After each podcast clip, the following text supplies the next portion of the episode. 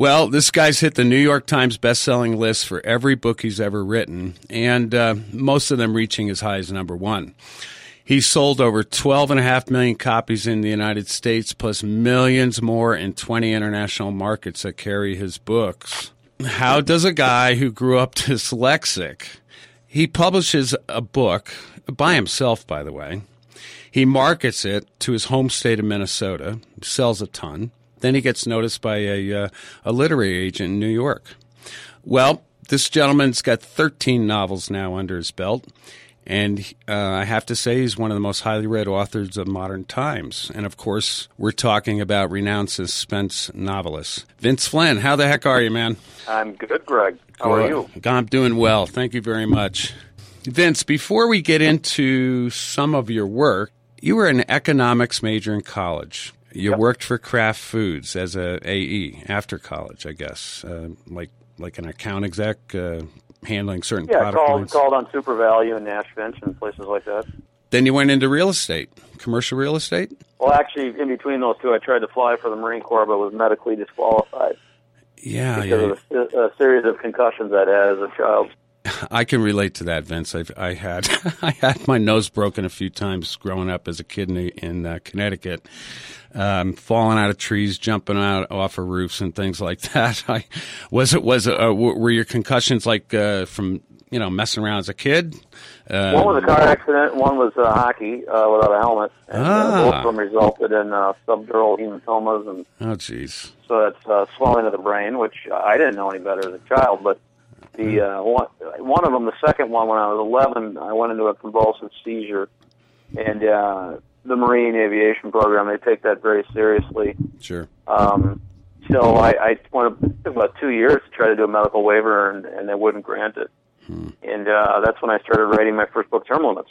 That was published when, uh, Vince? 19, let's see. I self-published that in August of '97, 97. That's what I thought. I'll be a. and then it was uh, published again by uh, Pocket Books, and then Print Simon and Schuster the following year Yeah. in hardcover, and uh, it landed on multiple bestseller lists. And then when they put it out in paperback, it hit the New York Times bestseller list. Yeah, uh, I'm a proponent of thriller authors. Uh, uh, Def- Jeffrey Deaver, um, yourself, uh, DeMille, uh, Baldacci. Oh, uh, Nelson Nelson DeMille is one of the all-time best, and I am a, I'm a big fan of David's work, especially his early stuff. he is. He is. Yeah, yeah I, I, I talked with David a few months ago. We did. We did a really nice show. We talked about. Uh, he being a Catholic boy, growing up in Virginia, you know, cooking Italian food, that kind of stuff. Uh, what what was your background like, Vince? Uh, I grew up in. I was born in St. Paul. Yeah. And um, my father was a high school English teacher and football, basketball, and baseball coach. My mother was a professional wildlife artist. Oh wow. I'm the fifth of seven kids, um, Irish Catholic, seven kids in nine and a half years, and uh, we all went to Catholic schools. And uh, my dad eventually went on to work for Control Data, and my mom had a successful art career. Um, but yeah, it's it's you know the fighting Flynn's. We have there's five boys, and we all beat the crap out of each other. And it was uh, it was a lot of fun. Me too. Um, I'm the oldest of eight kids. Uh, my dad was in, Oh, okay. my dad was in World War II, um, Seabees. Uh, he went over at 17, came back, uh, got married, started the family, yada yada in the in the 50s. But yeah, eight kids. I'm the oldest of eight, six boys in a row. Boxing gloves were one of the first things I think my dad bought us as kids because he was tired of the fighting inside. So he finally he finally said one day, you know what, boys, take it outside, put the gloves on, go beat yourself silly if you want. But those were great times. I mean, I went to parochial school also. Those were great times, Vince. I don't know about you, but but they really set kind of set the tone for me as an adult now. Um, did you have an ex, you know a, a similar experience uh, and growing up Catholic? Oh, I, and, I loved it. You know, my wife who's who's Lutheran and Scandinavian doesn't always quite get it. Vince, But, you my know, Vince, I'm sorry, my wife is Italian and Scandinavian. this is freaking me out. this is freak. God, I'm sorry. I'm sorry. No, it's all right. Uh, But she, you know, she grew up in a in a very different house where there wasn't a lot of yelling, and the the, the Scandinavians are just very different. You know, the Italians and the Irish are very similar. They're very vocal and they're loud. They talk with their hands and they're not afraid to fight.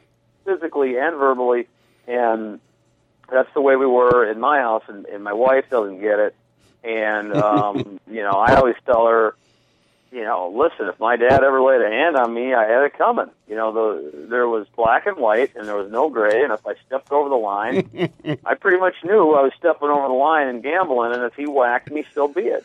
Um, Yeah. and I think it raised me with a be a you know pretty law-abiding citizen. I don't uh, I don't understand people that try to do things in public that are screwing their fellow uh, you know citizens. While we're all waiting in the carpool lane, they run up to the front or do some other asinine thing like that. You know, it's, it's very. I, I was just raised a different way to respect authority and to respect other people, and that's that. Yeah, I I agree. Oh man, yeah. yeah, Well, I think growing up uh, in an Italian Catholic uh, Democratic household in the fifties, uh, I, I think put me where I am today. I'm I'm still messed up, Vince. well, you know, we there is that joke that we all talk about. You know, the therapy that we need, and how many. Uh, you know, if you got a family with seven or eight kids, there's a good chance that one or two of them went through treatment. uh, we had one go through treatment, and probably another two of us could have, but we grew out of it, fortunately. yeah, Um, now, it's not to say I'm going to raise my kids the exact same way my parents, you know, raised us. sure. But I think my parents did a damn good job. Now the verdict is kind of out on this on our generation. That's right. You know, you see this, you the helicopter parents, and you see moms trying to be best friends with their daughters, and I don't think that's the answer. So maybe somewhere in between is where it should all happen. Well, I tell you, I um, there's one thing that uh, well. Let me let me go back. Um, when we were growing up, there was a lot going on. There was Cold War, uh, Kennedy, you know, Nixon, Oh, yeah. blah blah blah. Okay, these kids these days, the only thing they know, these young kids, I mean, they're they're they're being raised in a, uh society where there's this Islamic radical funda- fundamentalism going on. Um, Yep.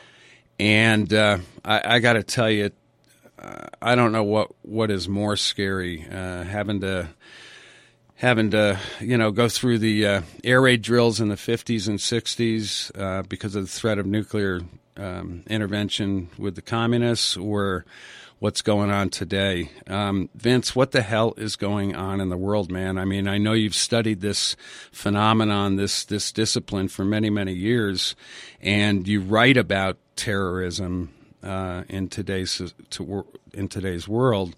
What's going on, bud?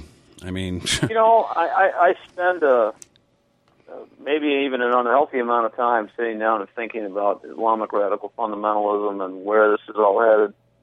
And I am I am continually amazed by the number of well-educated uh, people in this country who are supposed to be intelligent, who make excuses for the radicals within Islam. And they constantly say things like, you know, Islam is actually a peace-loving religion, it's only, you know, it's a small minority of Islam that's that's radical.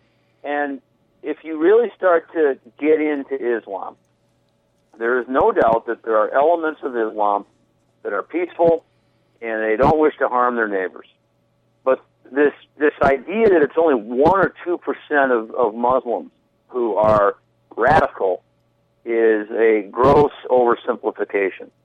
The truth is the number, if you want to look at you want to look at how the left in this country, for instance, looks at the Tea Party and says the Tea Party is radical, if, if, if those are going to be your parameters for what radical is, then all of a sudden you're talking about uh, Islam pushing north of 70% being radical. Uh, if, if you look at Islam in general, Islam is extremely intolerant of homosexuals. And that is something in this country that the you know elite left has pretty much told us if you are intolerant of homosexuality, you are a bad person and you are radical and we are going to shout you down and you're not good for society. Now, I don't necessarily disagree with that.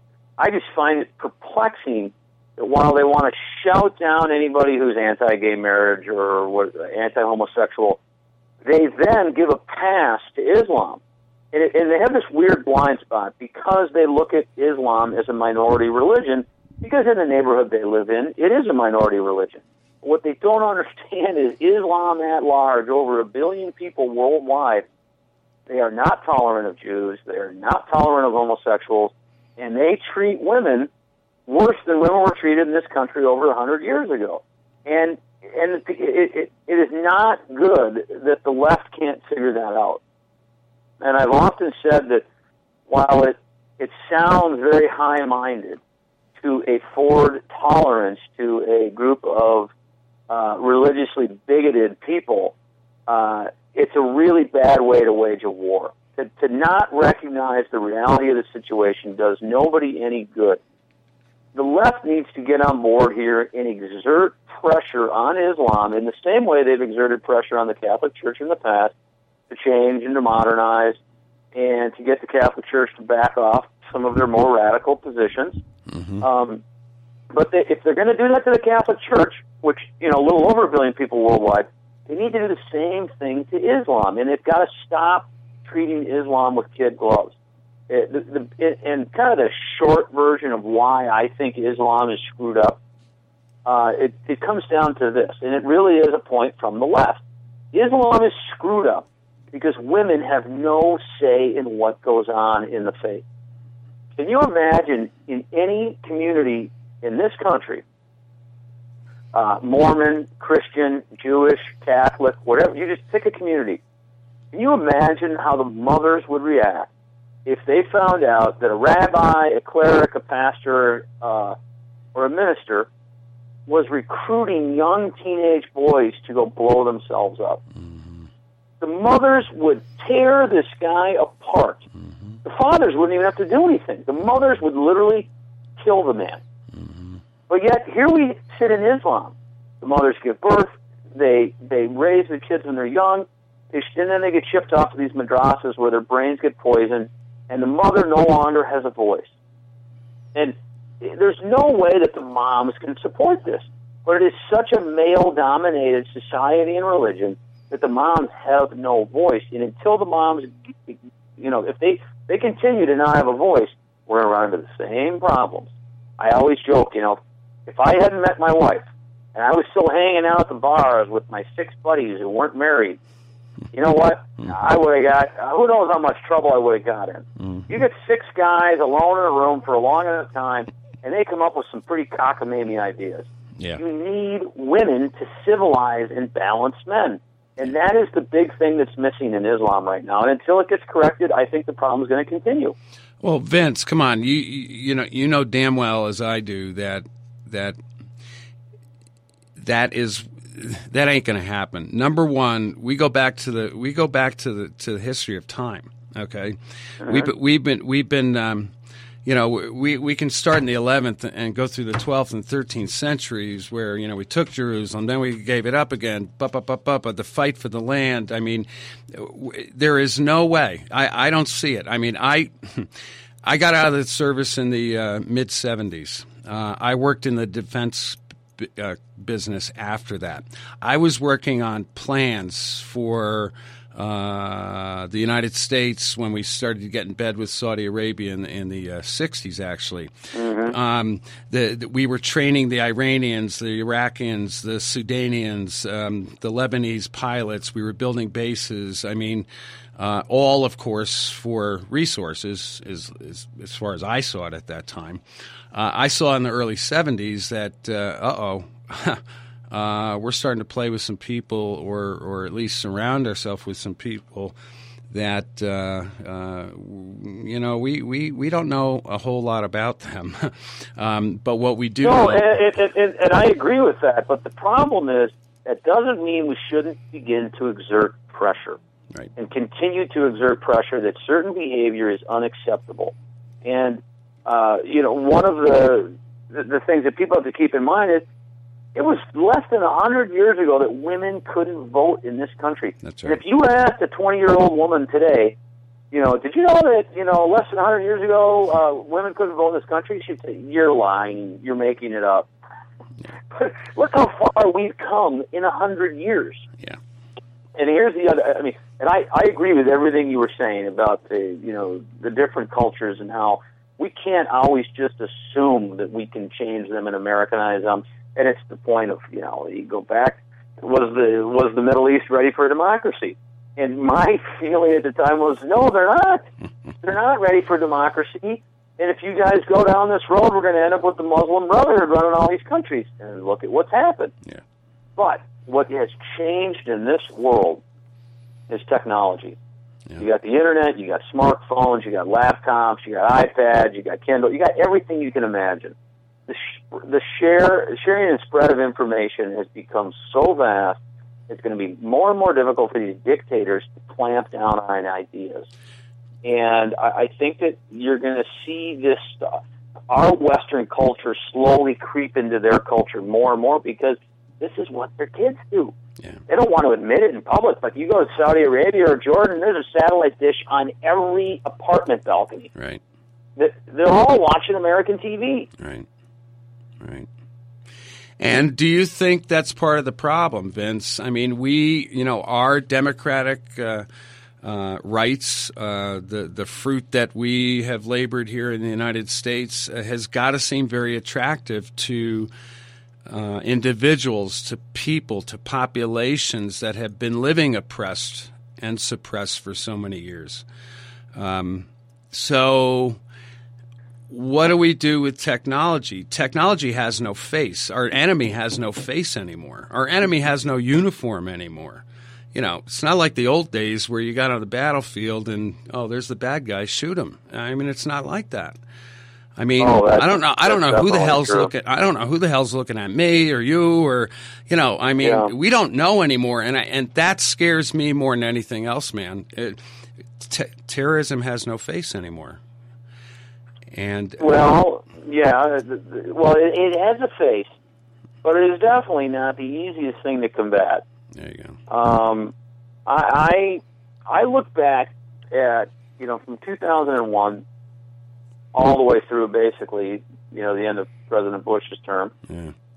and and and then all of a sudden when President Obama took over, like the homeless issue under you know under Reagan, it, uh, during Carter it wasn't an issue, and then Reagan got into office and it was a huge issue. Well, uh, uh, my my friends on the left side of the aisle, you, you know, you, you practically have to snap their arm behind their back to get them to admit that President Obama has continued virtually all of President Bush's national security policies. Sure. So where are these people who were screaming their heads off about Guantanamo for the past uh, ten years? They've fallen very quiet all of a sudden. hmm And to your point about this faceless, you know, uh, uniformless terrorist, I I have always had a real problem with the argument that um, that these terrorists need to be afforded the protections of the Geneva Convention. And here's why. Here's very simply why I have a problem with it. These men refuse to put on a uniform. They intentionally attack civilian targets. Now, these, are two tenets of the Geneva Convention. That if you if you do these two things, you are automatically booted out of the convention. You're, you're done. You, you, you, it, is, it, is, an infraction of the Geneva Conventions. So those are two things that they do. Now take into account the third thing. They are not signatures of the Geneva Convention. hmm So why should we afford them the protections of the Geneva Convention? And it just it, it amazes me as a country. And this is what I hate about politics. We saw these people on the left get so incensed about the fact that President Bush was taking these people and imprisoning them in Guantanamo. As soon as President Obama comes into office, he says he's going to close Guantanamo. He doesn't close Guantanamo almost two years after he said he was going to close it, and we hear nothing from the left. And, and it, it tears me up because this country used to have a pretty good uh, unifying issue, and it was national security. When it came to issues of national security, we set aside our politics. We did what was best for the country, and I just think it's it's uh, it's very embarrassing that, that the left screamed it made President Bush's job extremely difficult, and now they are silent about the exact same issue now that President Obama's in office. You know, I feel sorry for people who just watch the news and think that you know that's all there is, and um, there, there's got to be there's got to be a lot more than what we see and hear. And you, you know, you consult for some of these um, uh, defense agencies from time to time. Well, I, I wouldn't say consult. Well, you you get you get you get. Uh, mm, I have access. I, have access. I, I talk to a lot of these people, and we Yeah. go over certain certain issues, and I Sure. have agreed to not talk in specifics about them. Sure, Um, sure, So yeah, I mean, I, I, I know how the sausage gets made. yeah, If that's what you're yeah. that's what you're driving at. Yeah, yeah. Uh, so you know, I, I, I, I- actually think that the media's been doing a lot of. Uh, um, they haven't been doing anything dishonest per se, but uh, we, you know, with the media the way it is right now, and the sensationalism and the the monies that are made on commercials and everything else, we just we don't get the news anymore. That's that's part of my point. We don't we don't get the No, I, I would agree with that. we And don't get the at- news. Think about this deal. Yeah, So the Bureau of Labor they run they come out with the unemployment numbers. yeah, and um, and the numbers are a little funky, and they're seasonally adjusted, and there's all these issues, and and uh, most real economists are saying the this 8.3 percent unemployment isn't accurate. yeah. The number is actually about 12 percent because you got to count the people that have stopped looking Sure. uh, between 12 and 15. Well, I, I I hate to say it, but if President Bush was in office, I think you would have reporters going berserk. That how insensitive it is of you to manipulate this statistic to try to benefit your reelection efforts. But with a Democrat in the White House, we don't hear anything. No. They just regurgitate the numbers and they act like they're the real thing when there isn't an economist in the country that's going to tell you it's the real number. We all know it isn't. Nobody knows the truth, do we? I Well, mean- I'm starting to wonder if I know it. I mean, it's it's it's getting more and more confusing. Right. Uh, I don't know, man. It's a crazy world. Well, listen, let's get let's get off on something nice, okay? Let's get let's get, let's go off on something uh, a little bit different here. All right, you've got uh, Kill Shot, your latest novel, um, which I did read your uh, preview copy. By the way, thank you very much. Uh, thank you. Real You're good. welcome. Real good. Um, this is the twelfth one with uh, Mitch Rapp, right? Correct. The twelfth one. Okay. So, given all that you've said, okay, past few minutes, your passion, obviously, how did you craft Mitch Rapp? Wa- Was did he evolve out of your out of your passion for your subject matter? Did he, you know, was he uh, uh, taken off of somebody you know? How did how did you craft him? Because uh, we've watched him grow up over the years. You know, we've watched him get into a little, of, you know, uh, we've we've actually watched him get into quite a few shitstorms, and he's surviving. And I love the fact. Uh, I love the character. He's he's he's extremely brilliant, and uh, he's extremely um, um, deceptive. I think. So how did how did you form him? You know, so I'm sitting there. Yeah. It's uh, the, it's the early '90s, and the Berlin Wall has come down, There you go. and I'm asking myself, what's the next problem? Hmm. And I kept going back to this Islamic radical fundamentalism and terrorism. hmm And the reason I kept going back to it is because I was born in '66, and I was really a child of the '80s. Right. Graduated from high school in '84 and college in '88. Right.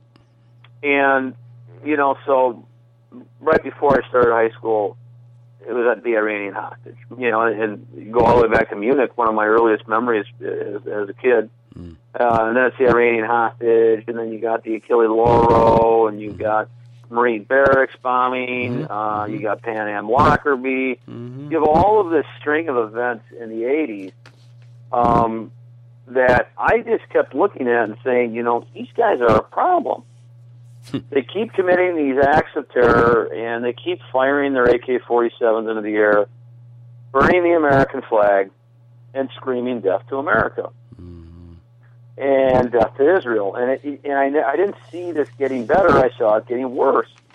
And so, as someone who you know grew up dyslexic and didn't read, but then fell in love with Cold War espionage novels in college, you know all the Ludlum stuff and Le Carre and uh, and Clancy's early books. You know, I'm looking at it and I'm going, I really would like to write one of these someday, but you know the Cold War is done. What's going to be the next big threat?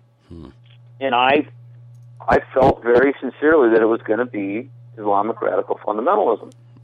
So I started to look into terrorism and terrorist organizations and what their demands were and where things were headed. And I said, you know, if if we're going to wage this war, it's going to be a different war.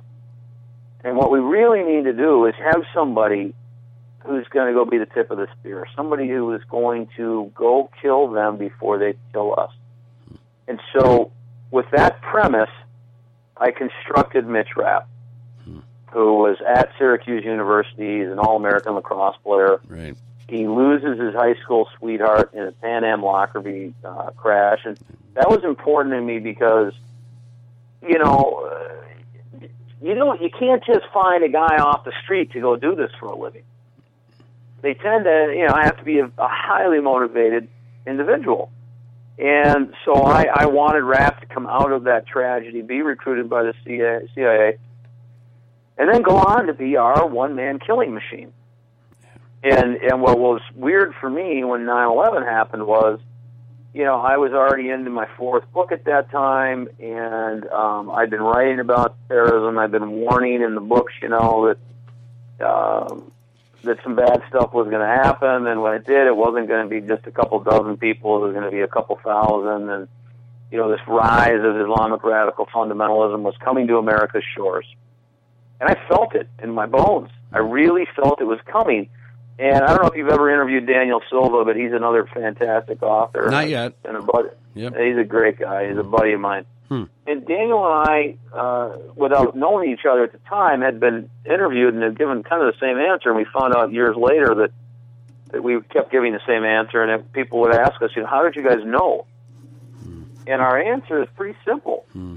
Uh, we knew by simply taking them at their word. Yeah. You know, when they fired the AK 47 in the air and screamed death to America, I chose to believe them. Yeah. While most people, you know, let's face it, they're too busy with their lives and I don't expect them to deal with this issue.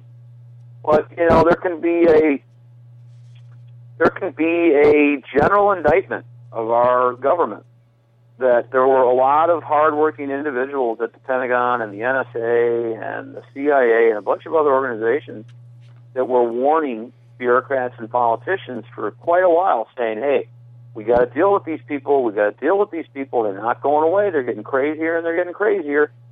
And people didn't take these warnings seriously enough, and unfortunately, we paid the price on 9/11. We sure did, boy. I tell you, my brother. I had a brother that was down there that day.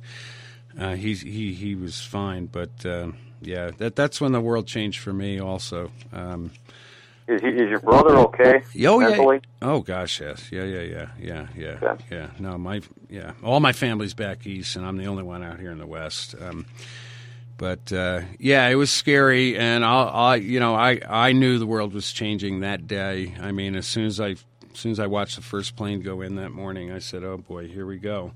And what flashed in my head was everything I I did in the defense area after the service. It's like, holy crap, all this crap's coming to fruition. It blew me away. Anyway, what are you gonna do? I, you know, Yeah. I, I think what we got to do, Vince. The only thing we have to, the, what I do every day, is I try to, I, I try to teach a kid something.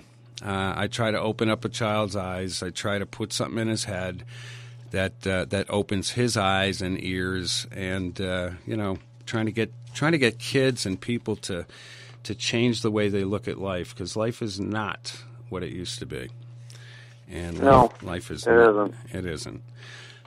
Well, anyway, you know that'll segue uh, us into uh, saying goodbye, unfortunately. But uh, hey, Vince, uh, you know that moves me into a, a, um, a segue into your personal life. Um, give give give our audiences a little snapshot of Vince Flynn and his family life for, for a second or two. Well, you know, it, it was uh, about 15 months ago. I was diagnosed with stage three metastatic cancer. Yeah, Um, first 48 hours were the worst 48 hours of my life. Anybody who's ever been diagnosed with cancer, they know the feeling. Um, but you know, we pulled out of that and uh, got some great care uh, with Doctor, my main doctor, Doctor Utes in the Twin Cities, and then Doctor Kwan down at the Mayo Clinic. And what originally seemed like a, a, death sentence has now turned into uh, a, a, a real chance at beating this Uh, my health has continued to improve with the treatments they've had me on. And uh, I'm happy to be alive. happy to be alive and writing, and I actually feel better than I felt in three years. Wow. And uh, I'm really excited to start the next Rapp book. Well, Vince, I cannot wait to. Uh, first of all, I can't wait to see Killshot actually bound because I've got a kind of an unbound version that uh, was sent to me so I could get a read on this. Um, folks, uh, we're going to have to say goodbye to uh, uh, one of the most acclaimed suspense novelists in the world today. I mean, give me a break. This guy's amazing, Vince Flynn. Um, on behalf of the Marshall Public Library, I'd like to thank uh, Vince Flynn for uh, getting on the horn with us today. Um, uh, I, I, encourage everybody to go out and read his latest novel, Killshot, uh, the 12th uh, novel wrapped around Mitch Rapp. And um, I suspect, Vince, we can find your books anywhere, correct? They are available pretty much everywhere. I hope. well, I, I, well, listen. Thank you very much. I hope uh, I hope there's an opportunity down the road, maybe in a, uh, next year, to to to uh, further this this discussion. I'd be. Uh, I'm uh, I'm waiting uh, kind of anxiously with my eyes and ears wide open to see how the world's going to turn out in the next few years. And Vince, uh, all I can say is keep writing. Your stuff is absolutely amazing, and you command a lot of respect, sir. Hey, thanks, Greg. I really appreciate it. Have a good one. All right, buddy. See you later. Bye bye.